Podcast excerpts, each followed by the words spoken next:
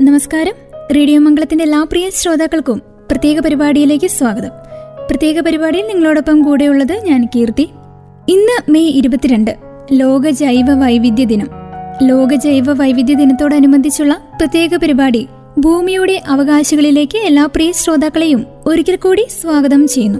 കാലത്തിന്റെ അന്തമില്ലാത്ത പോക്കിൽ ഒരുനാൾ സൂര്യൻ എന്നേക്കുമായി അണഞ്ഞു പോകും അതിനു മുൻപ് ഭൂഗോളം മരിച്ചിട്ടുണ്ടാകും. ചരാചരങ്ങൾ അഖിലവും നശിച്ചിരിക്കും. ഗോളങ്ങൾ തമ്മിൽ കൂട്ടിയിടിച്ച് തകർന്നിട്ടുമുണ്ടാകും. പൊടി പൊടിയായി. പണ്ടത്തെ കോസ്മിക്സ് ഡസ്റ്റ്. പിന്നെ അനന്തമായ ഇരുൾ. വൈക്കം മുഹമ്മദ് ബഷീറിന്റെ ഭൂമിയുടെ അവകാശികൾ എന്ന ചെറുകഥയിലേതാണ് ഈ വരികൾ. ആയിരത്തി തൊള്ളായിരത്തി എഴുപത്തി ഏഴിലാണ് ബഷീർ കഥ എഴുതുന്നത്. ഇതിന് ഏറെ പ്രസക്തിയുണ്ട്. മനുഷ്യന് നേരിട്ട് ഉപകാരമുള്ള ജീവികൾ മാത്രമേ ജീവിച്ചിരിക്കേണ്ടതുള്ളൂ എന്നും ഉപകാരമില്ലാത്തവയെയും ഇങ്ങോട്ട് ഉപദ്രവിക്കുന്നവയെയും കൊന്നെടുക്കണമെന്നുള്ള സ്വാർത്ഥമായ ചിന്താഗതികളെ ബഷീർ ഭൂമിയുടെ അവകാശികളിലൂടെ അന്ന് ചോദ്യം ചെയ്തപ്പോഴും ഇന്നും അക്കാലത്തിന് വലിയ മാറ്റങ്ങളൊന്നുമില്ല. ഭൂമിയുടെ ജൈവ വൈവിധ്യത്തിന് കുറച്ചുകൂടി പരിക്കുകൾ പറ്റിയെന്നതല്ലാതെ പ്രകൃതിയെ ജൈവ വൈവിധ്യത്തിനെ സംരക്ഷണവും ഇന്നും അകലെ എവിടെയോ ആണ്. ഇന്ന് മെയ് ഇരുപത്തിരണ്ട് ലോക ജൈവ വൈവിധ്യ ദിനം ജീവന്റെ സുസ്ഥിരതയും ഭൂമിയിലെ ജൈവ വൈവിധ്യവും പരസ്പരം ബന്ധപ്പെട്ട് കിടക്കുന്നു. വനം സംരക്ഷിക്കേണ്ടതിന്റെ പ്രാധാന്യത്തെക്കുറിച്ച് നമുക്കെല്ലാവർക്കും അറിയാം. കാടെന്നാൽ കുറെ മരങ്ങളും വന്യമൃഗങ്ങളും മാത്രമല്ലെന്ന കാര്യം കൂടി നാം അറിഞ്ഞിരിക്കണം. രണ്ടായിരത്തിലേറെ ജീവജാലങ്ങളാണ് ഒരു മരത്തെ ആശ്രയിച്ചു കഴിയുന്നത്. ഇതിൽ പ്രാണികളും പക്ഷികളും ഉരുകങ്ങളും സസ്തനികളും ചെറുചെടികളും നഗ്നനേത്രങ്ങൾ കൊണ്ട് കാണാനാകാത്ത സൂക്ഷ്മ ജീവികളും എല്ലാം പെടുന്നു.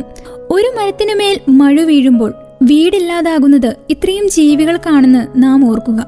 ജീവന്റെ അടിസ്ഥാനമാണ് ജൈവ വൈവിധ്യം പ്രത്യേക ആവാസ വ്യവസ്ഥയിൽ എത്രവിധം ജീവികൾ കാണുന്നു എന്നതാണ് ജൈവ വൈവിധ്യം എന്ന വാക്കുകൊണ്ട് അർത്ഥമാക്കുന്നത്.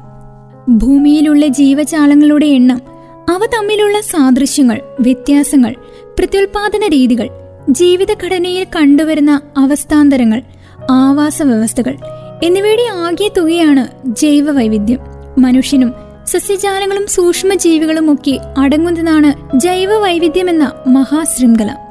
മൂന്നര കോടി വർഷത്തെ ജൈവിക സാന്നിധ്യത്തിന്റെ ഫലമായാണ് ഇന്നത്തെ ജൈവ വൈവിധ്യം ഭൂമിയിലെ ജൈവ വൈവിധ്യത്തിന്റെ ഏറ്റവും വലിയ ഗുണഭോക്താവ് മനുഷ്യനാണ്. എന്നാൽ ജൈവ വൈവിധ്യത്തിന് ഏറ്റവും അപകടം വരുത്തുന്നതും മനുഷ്യൻ തന്നെ. ശിലായുഗ കാലത്ത് കല്ലുകൊണ്ട് നിർമ്മിച്ച ആയുധം ഉപയോഗിച്ചും മരം മുറിച്ചിരുന്ന മനുഷ്യൻ ഭൂമിയുടെ വിഭവങ്ങൾ ചൂഷണം ചെയ്യുന്നതിനും മലകൾ ഖനനം ചെയ്യുവാൻ തുടങ്ങി. പ്രകൃതിയെ വികലമാക്കി. ഇതിനു പുറമെ സസ്യസമ്പത്തും നശിപ്പിച്ചു. ഭൂമിയിലെ നാൽപ്പത്തഞ്ച് ശതമാനം കാടുകളും അപ്രതീക്ഷിതമായി. കഴിഞ്ഞ ഒരു നൂറ്റാണ്ടിലിടയിലാണ് ഇത്രയും വനനാശമുണ്ടായത്.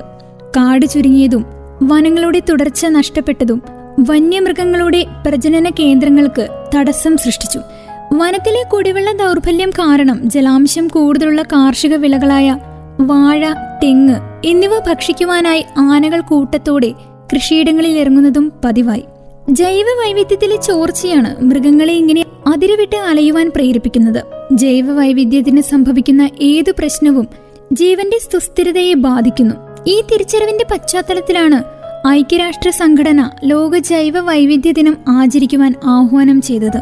ആയിരത്തി തൊള്ളായിരത്തി തൊണ്ണൂറ്റി മൂന്ന് മുതലാണ് ദിനാചരണം ആരംഭിച്ചത്. ബ്രസീലിലെ റിയോ ഡി ജെനിറോയിൽ ആയിരത്തി തൊള്ളായിരത്തി തൊണ്ണൂറ്റി രണ്ട് ജൂൺ മൂന്ന് മുതൽ പതിനാല് വരെ നടത്തിയ യു എൻ പരിസ്ഥിതി വികസന സമ്മേളനം അഥവാ ഭൗമ ഉച്ചകോടി ജൈവ വൈവിധ്യ ഉടമ്പടി ഒപ്പുവെച്ചതിന്റെ സ്മരണാർത്ഥമായിരുന്നു ഇത്. ഉടമ്പടി പ്രാബല്യത്തിലെത്തിയത് ഡിസംബർ ഇരുപത്തിയൊൻപതിനായിരുന്നു. ആദ്യ എട്ട് വർഷം ദിനാചരണം രണ്ടായിരത്തിലാണ് മെയ് ഇരുപത്തിരണ്ടിലേക്ക് മാറ്റിയത്. എല്ലാ വർഷവും മെയ് ഇരുപത്തിരണ്ട് ഐക്യരാഷ്ട്രസഭയുടെ ആഭിമുഖ്യത്തിൽ ലോക ജൈവ വൈവിധ്യ ദിനമായി ആചരിക്കുന്നു.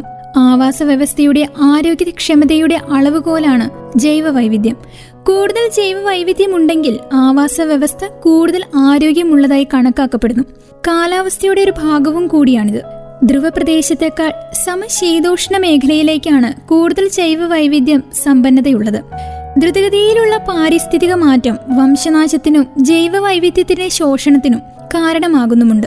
യു എൻ അസംബ്ലിയുടെ രണ്ടാം കമ്മിറ്റി മുൻകൈയെടുത്ത് ആയിരത്തി തൊള്ളായിരത്തി തൊണ്ണൂറ്റി മൂന്ന് മുതൽ രണ്ടായിരം വരെ ഡിസംബർ ഇരുപത്തിയൊൻപത് നടത്തപ്പെട്ടിരുന്ന കൺവെൻഷൻ ഓൺ ബയോളജിക്കൽ ഡൈവേഴ്സിറ്റി എന്ന ദിനാഘോഷം ഫലപ്രദമായി ആഘോഷിക്കപ്പെട്ടിരുന്നു.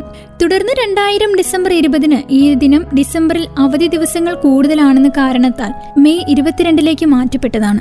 പ്രകൃതിയെ സംരക്ഷിക്കുവാനും ജൈവവൈവിധ്യം നിലനിർത്തുവാനും നമുക്ക് ഈ ദിനത്തിൽ ഒരുമിച്ച് പ്രതിജ്ഞ ചെയ്യാം. ജൈവ വൈവിധ്യം എന്ന് പറയുന്നത് എല്ലാ മാനവ വംശത്തിനും ആവശ്യമായ ഒരു ഘടകം തന്നെയാണ്.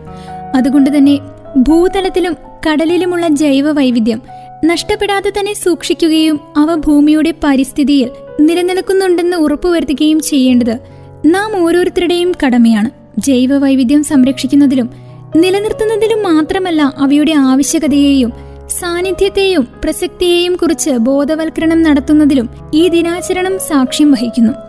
മാനവരാശിയുടെ നിലനിൽപ്പിന്റെ പ്രധാന ഉറവിടം ജൈവ വൈവിധ്യമാണ് ദാരിദ്ര്യ നിർമ്മാർജനത്തിനും സുസ്ഥിരമായ വികസനത്തിനും പ്രധാന പങ്ക് വഹിക്കുന്ന ഒന്നാണിത്. പരമ്പരാഗത മരുന്നുകളുടെയും ആധുനിക ഔഷധങ്ങളുടെയും കലവറയായ ജൈവ വൈവിധ്യം ലക്ഷക്കണക്കിന് മനുഷ്യരുടെ ജീവനോപാധിയും അന്നദാതാവുമാണ്. ജൈവ വൈവിധ്യത്തിന്റെ അനിയന്ത്രിതമായ ഉപയോഗം കുറച്ചില്ലെങ്കിൽ വരും കാലത്തിലേക്ക് ലക്ഷ്യമിടുന്ന സുസ്ഥിര വികാസത്തിനൊരു തിരിച്ചടി കൂടിയായിരിക്കും. ജൈവ വൈവിധ്യം സംരക്ഷണം എന്നത് സർക്കാരിന്റെ മാത്രം ജോലിയല്ല. സമൂഹത്തിന്റെ മാറുന്ന വീക്ഷണങ്ങൾക്കും സ്വഭാവങ്ങൾക്കുമൊപ്പം അന്താരാഷ്ട്ര സർക്കാരിതര സംഘടനകൾ സ്വകാര്യ മേഖല എന്നിവ കൂട്ടത്തിൽ നമ്മൾ ഓരോരുത്തർക്കും ചില സുപ്രധാന വേഷങ്ങളും ചെയ്യുവാനുണ്ട്. ഭൂഗോളത്തിലെ ഈ രണ്ടേക്കർ സ്ഥലത്തിന് ക്ഷീരപഥത്തിലോ സൗരയുദ്ധത്തിലോ അണ്ടകടാകത്തിലോ പ്രപഞ്ചങ്ങളായ പ്രപഞ്ചങ്ങളിലോ മറ്റാർക്കും യാതൊരു അവകാശവുമില്ല എന്ന അഭിമാനത്തിൽ അങ്ങനെ ഇരിക്കുമ്പോഴാണ് ഈ ഭൂഗോളത്തിൽ മനുഷ്യരുണ്ടാവും മുൻപ് തന്നെ ഞങ്ങൾ ഇവിടെയുണ്ട് എന്ന ഭാവത്തിൽ ചിത്രശലഭങ്ങളും പക്ഷികളും പ്രത്യക്ഷപ്പെടുന്നത്. അവയെല്ലാം തങ്ങൾക്ക് ഈ ഭൂമിയിലുള്ള അവകാശം ഓർമ്മപ്പെടുത്തുകയാണ്. ഭൂഗോളം തന്നെ ക്ഷണം ക്ഷണമായി മനുഷ്യർ തീറുവാങ്ങിയിരിക്കുന്നു അപ്പോൾ പക്ഷിമൃഗാദികൾ എവിടെ പോവും? പത്തി വിടർത്തി ചീറിയടിക്കുന്ന പാമ്പ് അതും ഭൂമിയുടെ അവകാശികളിൽ ഒരാളാണ്. ഇവിടെ സഹവർത്തിത്വമാണ് ആവശ്യം. ഈ തത്വം അംഗീകരിക്കേണ്ടതല്ലേ? ഇതുപോലെയുള്ള ബഷീറിയൻ സിദ്ധാന്തം നാം സ്വീകരിക്കണം. നമ്മെ നയിക്കേണ്ട കാഴ്ചപ്പാടും അങ്ങനെയായിരിക്കണം. ഭൂമിയുടെ അവകാശികൾ നാമല്ല എന്ന തിരിച്ചറിവ്.